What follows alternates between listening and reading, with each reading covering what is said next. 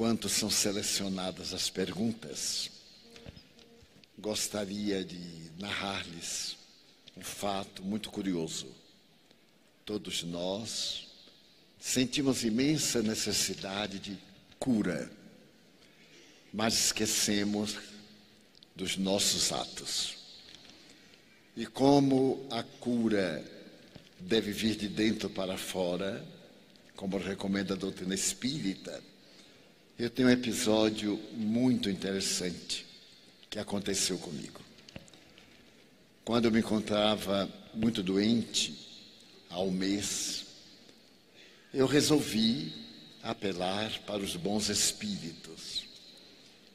As dores eram contínuas e me foi recomendado tomar morfina. Mas eu me recusei achando que tinha controle moral e físico para superar as dores. Mas chegou ao meu limite. Então eu fui orar. Quando eu estava orando, o Espírito Joana de Ângeles apareceu-me, a mentora espiritual, e eu disse: Minha irmã, eu tenho psicografado milhares de mensagens que a senhora escreveu nesses 70 anos para muita gente. No entanto, eu estou há quatro meses com este problema e a senhora não diz nada. Eu gostaria de ouvi-la a respeito. Ela sorriu e respondeu: Primeiro, o Evangelho diz: Pedi e dar-se-vos-á. Como você não pediu, eu achei que estava tudo bem. Então deixei que passasse o tempo. Mas agora que você está pedindo, o que é que você deseja de mim? Ah, umas palavras de conforto. Mas você já tem no Evangelho há dois mil anos. Se elas não são suficientes, eu teria que reescrever o Evangelho. E isso não é justo. Eu digo, bem, não é exatamente. É, eu estava precisando de palavras amigas, de encorajamento, porque eu tenho mais dificuldade de recorrer aos outros. Ela então me perguntou: Você ama a Francisco de Assis? Eu digo: Sim, senhora. Depois de Jesus, é o ser ao qual eu mais amo. Você sabia que ele era cego? Sim, senhora. Desde que ele esteve na segunda cruzada, e foi visitar o Egito para depois ir a Israel, ele contraiu tracoma, a doença do deserto. E mais tarde, ele teve que queimar com ferro em brasa ambas as vistas. Você sabe também que ele tinha ranceníase? Ele disse, sim, senhora. Porque quando ele esteve em Riva Torto e foi viver com os leprosos, ele adquiriu a doença. Você sabe que ele teve um câncer? Eu digo, sei, senhora, porque ele era muito frágil, não cuidou do organismo e teve um câncer. Você sabe que ele se siliciava, ele usava ervas espiosas e batia no corpo para purificar-se? Eu digo, sei, sim, senhora. Pois é, Divaldo. Você sabe de tudo aquilo que fez bem a São Francisco. Você gosta dele. Ele, com tudo isso, cantava e foi chamado Irmão Alegria. Você está querendo me queixar de quê? Quais são as suas dores? Eu aí fiquei com vergonha e não falei nada. Eu digo, essas dorezinhas que me têm atormentado. Ela diz, você pretende o reino dos céus? Eu digo, lógico. Não se dá uma vida inteira a um ideal que não se pretenda transformar em realidade. Então, meu filho, como Francisco cantava com todas essas doenças, era alegre, carregue o seu silício e eu quero ouvi-lo pregar o Evangelho rindo com o seu silício. E que Deus lhe dê muita coragem e muitos anos de vida para carregar o silício. E eu aí disse: Eu nunca mais peço nada aos espíritos. Porque eu estava crente que ela ia pedir a doutor Bezerra um remédio, que ela ia passar da experiência, e ela achou pouco. Então, para que nós tenhamos ideia de, às vezes, pedimos aos espíritos um remédio para unha encravada, para queda de cabelo, para conseguir um bom casamento, um bom emprego, para que o nosso chefe ruim morra. A gente pede, porque o povo pede tudo. Certo dia deste ano, eu estava atendendo e um confrade que frequenta nossa casa acercou-se de mim e disse: Valdo, eu posso lhe pedir uma caridade? Eu digo: naturalmente. Amanhã é domingo. Eu digo: eu sei. Você poderia orar amanhã de nove às dez? Eu digo: posso. Você ora por mim? Sim, orarei. Para quê? Para pedir a Deus para me livrar da tentação. Porque amanhã eu vou à praia e queria lhe pedir para orar, a fim de que Deus me proteja. Eu disse: Olha, eu tenho uma solução melhor. Não vá à praia amanhã. Ele disse: Não, eu quero ir, mas não quero ser tentado. Você ora? Eu oro. E no dia seguinte, graças a Deus choveu bastante. Deus aí resolveu metade do problema. E a outra metade eu orei para que Deus o livrasse de qualquer tentação. Então, como é curioso observarmos a opinião que algumas pessoas já esclarecidas têm a respeito do Espiritismo. Esta eu achei linda. Ele vai para a praia, se diverte e eu fico em casa de joelhos orando para ele não ter tentação. então, se alguém quiser orar por mim, para Deus tirar a tentação do meu caminho, eu agradeço muito.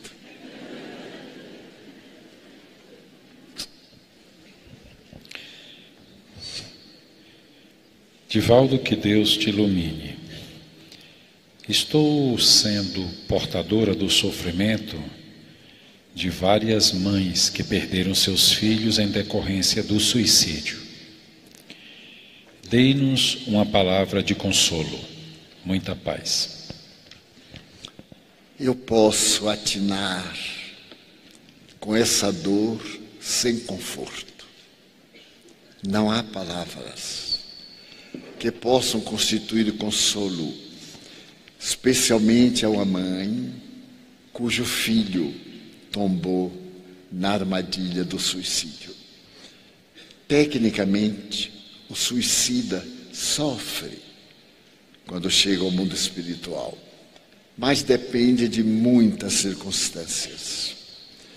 Hoje nós vemos a depressão como uma pandemia e de repente, o indivíduo é vítima de um surto e suicida-se. É diferente daquele indivíduo que, desgostoso com problemas financeiros, sociais, emocionais, planeja um suicídio. Allan Kardec, com muita propriedade, diz que a intenção é o mais importante. O sofrimento para quem interrompe a vida por um surto, por um programa adrede traçado, é muito grande. Mas nunca nos esqueçamos do amor de Deus. Deus tem sempre misericórdia, principalmente daqueles que não têm resistência para suportar as provações. Lembre, cada mãe, que essa dor do filho aflito vai passar e que ela vai ter oportunidade daqui de diminuir a sua dor, orando, lembrando-se dos momentos mais felizes, recordando-se do filho como seu tesouro e enviando pensamentos bons. Em 1939, suicidou-se uma irmã minha eu contava 12 anos. Mais tarde, quando criamos a Mansão do Caminho, eu tive uma ideia de, por amor a ela, fazer algo muito original. O meu irmão era delegado de polícia em Feira de Santana, nossa cidade natal. Eu fui à Feira de Santana e perguntei-lhe sobre as mulheres sofredoras que se entregavam ao comércio carnal. E pedi que ele me levasse. Naquela época que não havia motéis, havia ruas dedicadas ao meretrício. Eu gostaria de conhecer de perto a situação delas. E meu irmão me levou a várias casas, ao cabaré onde se encontravam. Eu fui surpreendido com cenas de difícil exposição. Algumas atendiam clientes sobre a cama e embaixo no chão dormiam os seus filhos. Que poderiam ser eles? Aquilo me deu uma dor física, porque elas não tinham onde deixá-los. Então, em homenagem à minha irmã, que sofria muito, eu pedi a Deus que nos ajudasse a atender aquelas crianças duplamente órfãs e em risco de aprenderem tudo quanto era pernicioso. E então elegemos dez crianças e fui a cada mãe explicar que desejava educá-las, que ninguém nunca saberia qual daquela que veio daqui ou dacolá. Era permitido que elas visitassem, mas que nos dias da visita vestissem-se de maneira menos chocante para poder conversar com seus filhos, sem explicar a razão pela qual estavam internados. Disso eu cuidaria. Assim, escolhemos dez crianças, retiramos de debaixo das camas, levamos para a mansão do caminho. E ninguém da mansão do caminho sabia da origem daquelas crianças. Somente eu. Nós temos um livro em que registrávamos a entrada, apresentávamos ao meritíssimo juiz de direito, que nos concedia o documento de responsabilidade e guarda, mas a razão real somente eu sabia. E eles cresceram, meninos e meninas. Todos dez são cidadãos, em homenagem ao amor pela minha irmã. E essa homenagem ela recebeu como bênçãos, porque as leis divinas transformam o amor em resgate. Era uma forma, se ela suicidou, também foi muito amada, tinha merecimento. A circunstância levou-a a esse desespero, mas era uma boa mãe, uma esposa exemplar, e isso contabilizou. E com esse problema, ela teve o direito de reencarnar-se. Reencarnar-se, de nós conhecermos, ela foi para a mansão do caminho, para a nossa creche. Desencarnou com seis anos e está hoje reencarnada.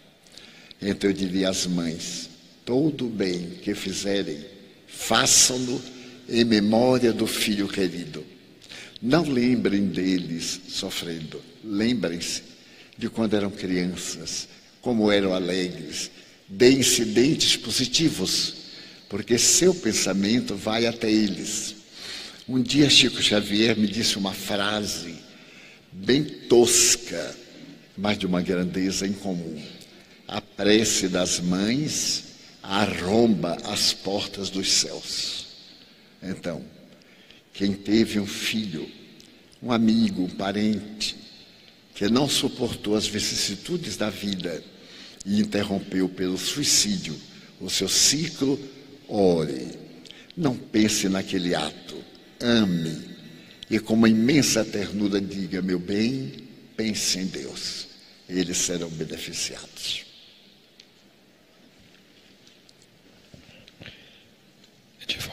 Divaldo, nós temos diversas perguntas versando sobre autismo. É, as pessoas querem maiores esclarecimentos sobre o significado, porquê dessa opção reencarnatória, sobre sensações e emoções dos autistas. É, são muitas perguntas. Invariavelmente, aquele que nasce autista, com as exceções compreensíveis, cometeu em vida anterior equívocos. Equívocos mentais, comportamentais e principalmente de relacionamento humano. Desencarnaram com a culpa e não tiveram oportunidade de reabilitar-se. Hoje, em psicologia, a culpa é chamada o pássaro negro que pousa em nossa consciência. E a palavra depressão, que vem do latim deprimere, significa puxar para baixo.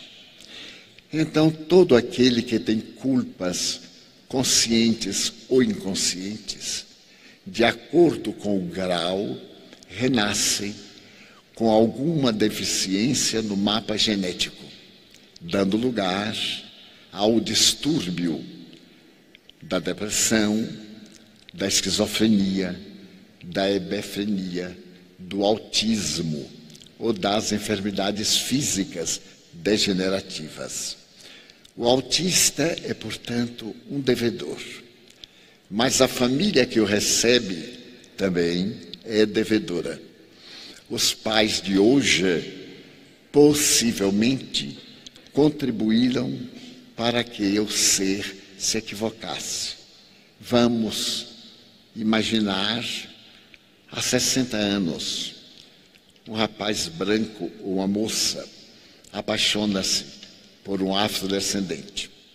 A família tem destaque social, mas tem muito preconceito. Impede, gera situações difíceis. E a pessoa, não suportando, opta pelo suicídio. De alguma forma, a intolerância doméstica, aquela exigência extravagante, foi um dos fatores para a debacle, a queda daquele que amava a quem ele gostava. E não é necessário que nós amemos a quem outrem ama, porque o problema é deles dois, não é nosso. Mas o orgulho, o egoísmo, que são os tremendos adversários nossos, nos propelem a situações muito complicadas. Por isso que a simplicidade de coração, a pureza de coração, como está nas bem-aventuranças, significam estado altíssimo de elevação espiritual.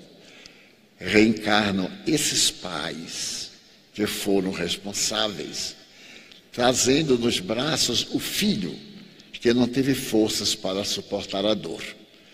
Porque muitas vezes no autismo os pais sofrem muito mais do que aquele que é autista não tendo ele um discernimento nem emoções, o sofrimento é, portanto, muito menor.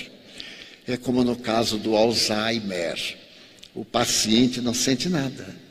Ele volta à infância, porque o cérebro endurece, as células perdem a função, o cérebro diminui de volume, mas o paciente não experimenta nada um esquecimento aqui, outro ali, até retornar à infância mental. Dessa maneira, nós deveremos auxiliar o autista, principalmente com amor. Eu estive três dias na instituição autista do Dr. Juan Danilo Rodrigues, na cidade de Quito.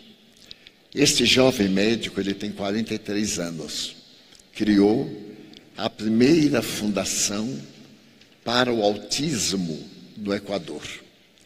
Criou uma fundação espírita e o primeiro centro espírita do Equador.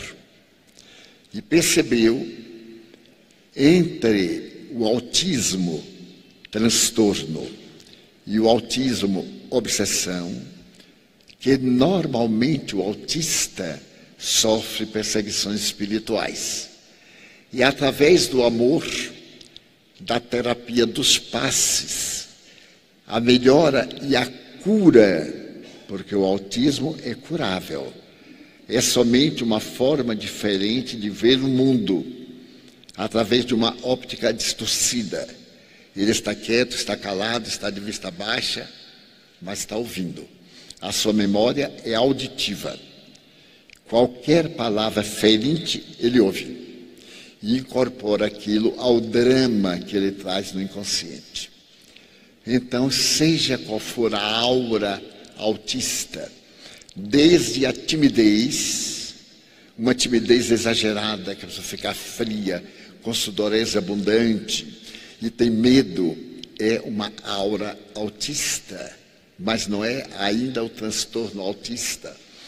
Com esse contributo, cai em depressão.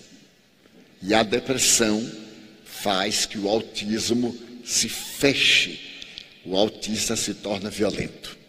Ele começa a reagir, que é a maneira que ele tem de dizer que não está de acordo com aquilo. Eu vi algo entre os pacientes que me espantou. Uma menina de 17 anos que vivia jogada no chão, que a família nunca deu importância, não entendia, família muito modesta culturalmente, e ela só ficava olhando para o chão e, quando ela estava irritada, ela berrava. Berrava como um animal bovino. E quando ela estava contente, ela urrava, como zurram os animais domésticos. E o doutor Juan percebeu que determinada coisa ela emitia um som. Outra coisa, ela emitia outro som. Ele começou a colocar música e a separar aquelas nas quais ela urrava e nas quais ela berrava. Separou aquelas nas quais ela urrava e passou a colocar essa musicoterapia. E lentamente ela se foi levantando do chão olhando para o aparelho de som, movimentando-se. Eu estive lá há um ano, fez agora em julho, e ele me disse recentemente que ela já estava indo ao shopping, já estava comendo com talheres, e já não urrava nem berrava. Porque quando ele ia se exaltando, ele cantarolava, ou a pedagoga, a enfermeira, uma das músicas que ela gostava, então ela ria, aquele riso nervoso, porém ria com o rosto e com o corpo. É, portanto, uma experiência de amor para os pais, para os familiares, para os mestres. E nós esperamos que em breve, se Deus nos permitir, o Dr. Juan estará conosco na Mansão do Caminho e nós iremos fazer vários seminários sobre autismo. Também aqui na cidade em que eu sou cidadão por decreto. Nós pediremos licença e iremos fazer seminários gratuitos a respeito do autismo. Ele na parte técnica, ele já tem um livro a Liana, que nós lançamos na Europa e em parte do Brasil, e eu farei a parte mediúnica da obsessão. Mas haja a situação que houver.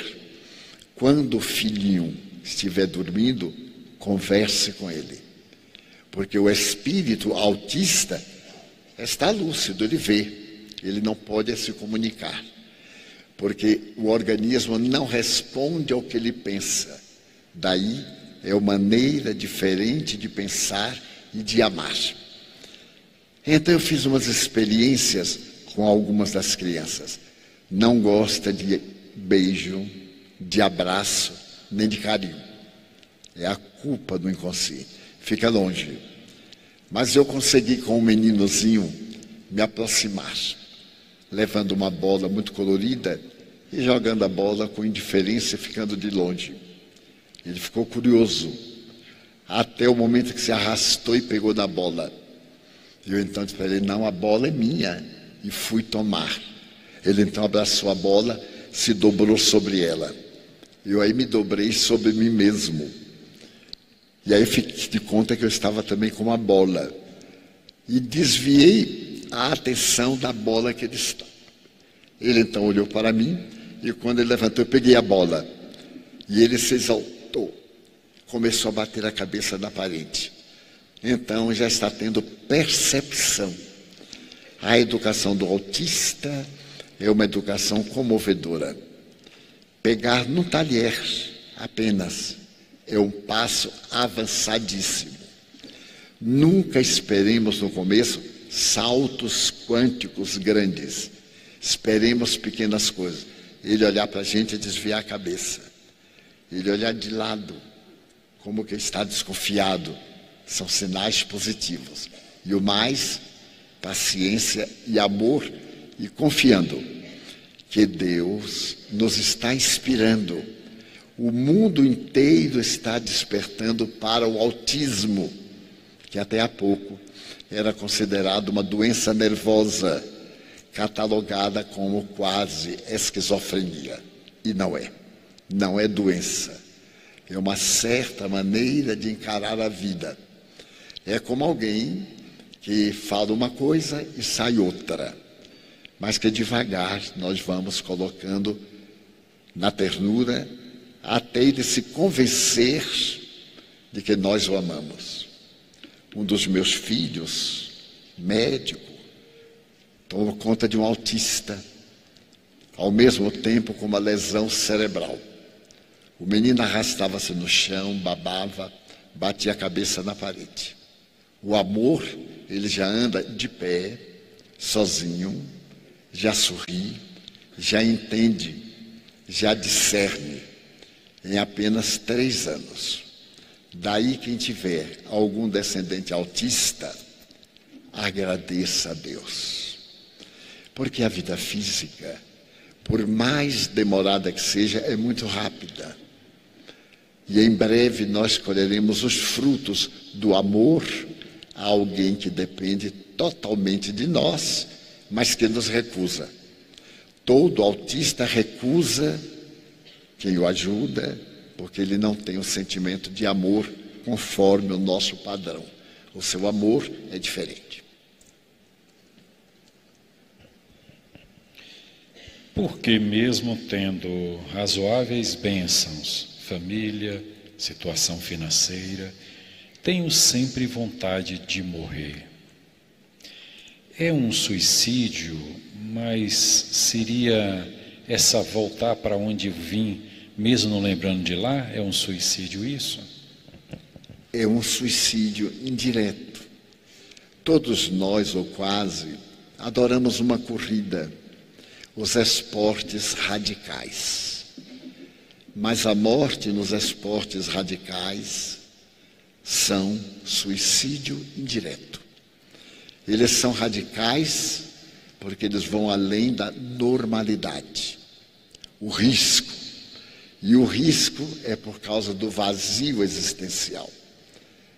Então a pessoa faz aquilo para chamar a atenção e para preencher o vazio existencial, a falta de amor. Na raiz é carência afetiva. A pessoa se sente desamada e chama atenção através daquilo que provoca impacto. E ao provocar impacto, fere a lei do equilíbrio universal. Pode não acontecer nada, porém, invariavelmente, acontece uma tragédia em que a pessoa fica tetraplégica ou fica no estado de morte cerebral ou a morte do tronco encefálico, a morte biológica natural. Neste caso, é um suicídio indireto. Eu tenho 90 anos. Se eu quiser entrar agora numa academia e fazer exercício como um jovem de 40, é lógico que as minhas forças cardíacas não suportarão. O músculo cardíaco não vai suportar estas sístoles, diástoles, sob o peso de uma carga emocional muito grande. E eu estarei me suicidando por um motivo vão, ter um corpo dentro de padrões que eu não vou alcançar nunca.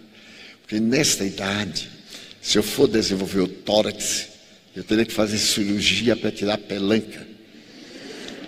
Portanto, é um motivo vão e falso. Se por acaso eu tenho um trabalho de ter forças, porque guardo o ideal, a intenção, então isso é uma benção. Imaginemos Allan Kardec.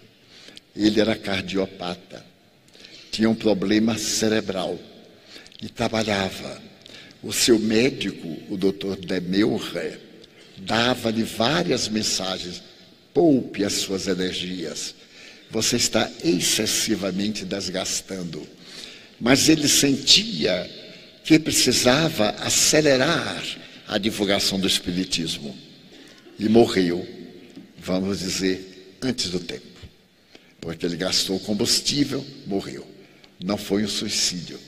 Foi um ato heróico em benefício da humanidade.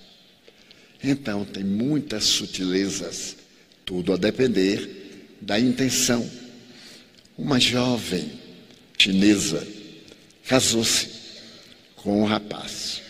E pelas leis chinesas, a mulher do filho torna-se empregada da sogra. Lá é um pouquinho diferente.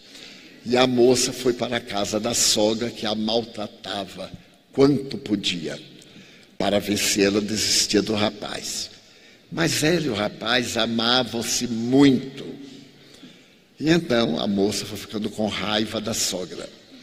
E foi um feiticeiro local e contou o que se passava. O feiticeiro perguntou-lhe: Você tem ódio dela? Tenho. Você quer matá-la? Quero. Mas eu quero matá-la de forma que ninguém saiba. Então, a pessoa encarregada da bruxaria disse: Eu vou lhe dar um medicamento. Você vai dar-lhe pequenas doses, com muito carinho, porque quando ela morrer, ninguém vai desconfiar que foi esse remédio. Você chama de sogrinha, leva um mingau, no mingau você coloca, e vai com muito carinho e com alegria de que ela estará morrendo em breve. A Nora ficou contentíssima e aceitou a dosagem. E a primeira semana foi um esforço ver aquela velhota exigente: lave meus pés, traga-me isto, vá buscar aquilo faça aquilo outro. Ela ia dizer, mas esta miserável ainda não sente nada e aumentou um pouquinho a dose. E uma semana. Depois ela se acostumou, três semanas, um mês. E a velhota foi ficando mais forte com as doses que ela dava. Três meses depois, a velhota adoeceu. Adoeceu e ficou muito mal. Ela, então, correu à feiticeira ou ao feiticeiro e disse: Eu já me acostumei tanto com minha sogra, que agora eu gosto dela. O que é que eu posso fazer para que ela não morra? Eu não vou dar mais esta mesinha, não vou dar mais este remédio para matá-la. O que é que eu dou? E o feiticeiro disse: Continue dando o remédio. Porque não era a sogra que não gostava de você era você quem não gostava da sogra. E ao dar o remédio, você foi se acostumando. Ela sendo bem tratada, começou a tratar bem você. Daí você amá-la agora. Pode ficar certa que ela está doente de um outro mal qualquer, mas não do remédio. Muitas vezes nós procuramos meios e subterfúgios para fugir da luta dando a impressão que aquilo é natural. E aí o nosso inconsciente sabe que é um suicídio. Portanto, vivermos até a última gota, vivermos com entusiasmo, agradecermos a Deus sem masoquismo o mal que nos acontece. Quando eu estava na mediunidade jovem, um dia o espírito Marco Prisco me disse: se alguém te disser um desaforo, agradece, porque poderia te bater. Mas se alguém te bater, agradece, porque poderia apunhalar-te. E se alguém te apunhalar, agradece, porque poderia ser tu o assassino, enquanto é ele. É que vale dizer que tudo o que nos acontece podemos transformar em bênção. Daí o Evangelho: transformai o mal em bênçãos para vós mesmos.